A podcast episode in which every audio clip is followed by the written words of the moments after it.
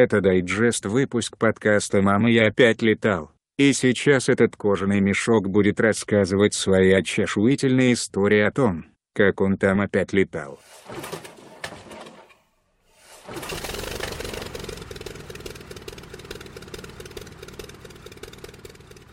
Ну, я наконец-то полетел. Мне пришли новые ботинки. И эфиром по сборке самолета быть. Сейчас все расскажу.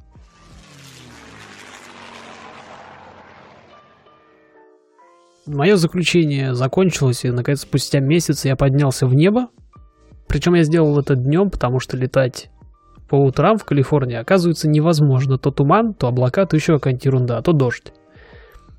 Погода была замечательная. Самолет себя вел замечательно. Но самое главное, что опасения мои оказались напрасными. Я всерьез думал, что за месяц, месяц, пять недель, что-то типа того, я просто растеряю весь навык, который у меня есть, но нет.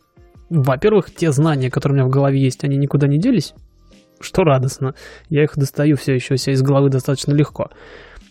Само собой, реакция немножко потерялась. Мне сейчас нужно на пару секунд больше, чтобы, там, не знаю, считать высоту, понять, куда мне нужно потянуть штурвал. Пару раз я там путал рукоятки, но ничего критичного. Это нормально, с моим опытом небольшим, но при этом не так уж и плохо. Все довольны, все ожидаемо, есть над чем работать, и мы как никогда близки к тому, чтобы пройти тест по первой части и двигаться дальше.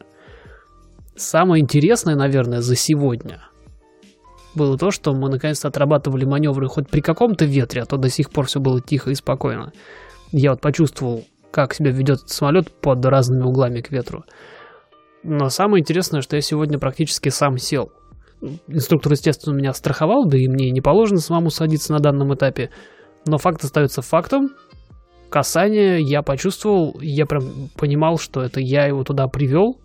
Вообще, в принципе, на посадку мы заходим уже давно, примерно с 4 там, 5 часа моих полетов. Но так, чтобы сесть прямо, обычно у меня инструктор там, в последний момент забирал штурвал и доводил дело до конца сам. Тут он меня страховал, но я чувствовал, что вся нагрузка, все усилия на штурвале мои. Это очень важно, потому что посадка один из самых сложных этапов в любом полете. И раз у меня сейчас получается без глубоких знаний, то, наверное, и потом будет все хорошо. С таким пониманием летать гораздо приятнее. В одном из недавних подкастов, а давних подкастов у нас пока и нет, мы как раз обсуждали шмотки, ну, мою тягу к тому, чтобы мой образ соответствовал тому, что я делаю. вот сегодня мне пришли еще одни ботинки от Nike Air Force SF1.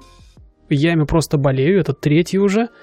У меня есть такие черно-зеленые, какие-то кораллово, такие персиковые. И вот сейчас пришли такого светлого хаки с розовой подошвой.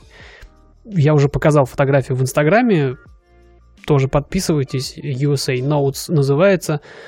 Там тоже много чего интересного появляется. Логин аккаунта оставлю в описании этого эпизода.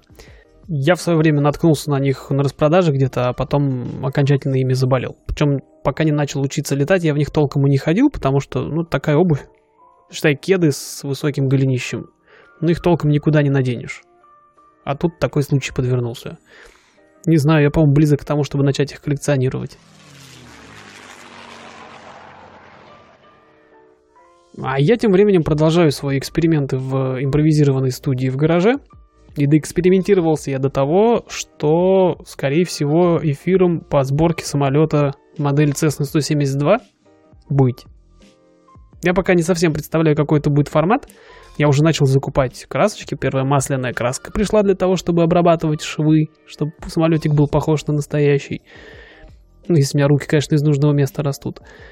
Э, едет аэрограф, и поэтому скоро-скоро мы эту сборку начнем. Предположительно, происходить все будет там же в Инстаграме, поэтому подписывайтесь, кому интересно. Потому что, ну, это площадка под рукой. Там, конечно, определенные танцы с бубном нужны, чтобы туда стримить, но зато там у меня хоть какая-то аудитория есть. Можем, конечно, потом теоретически переехать на какую-то другую стрим-площадку, но только если такие тематические эфиры будут востребованы. Пока это все на уровне эксперимента, наверное.